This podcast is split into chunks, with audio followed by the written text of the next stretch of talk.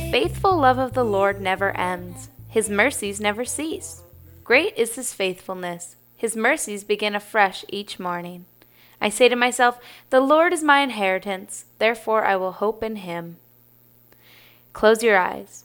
Think of the most pure, unceasing, unbending love you have ever felt. One that has never hurt you, never made demands of you in order to obtain such love one that has never asked for the same love in return. That's how God loves us, eternally, without end, and is new each morning, no matter what you have done the night before.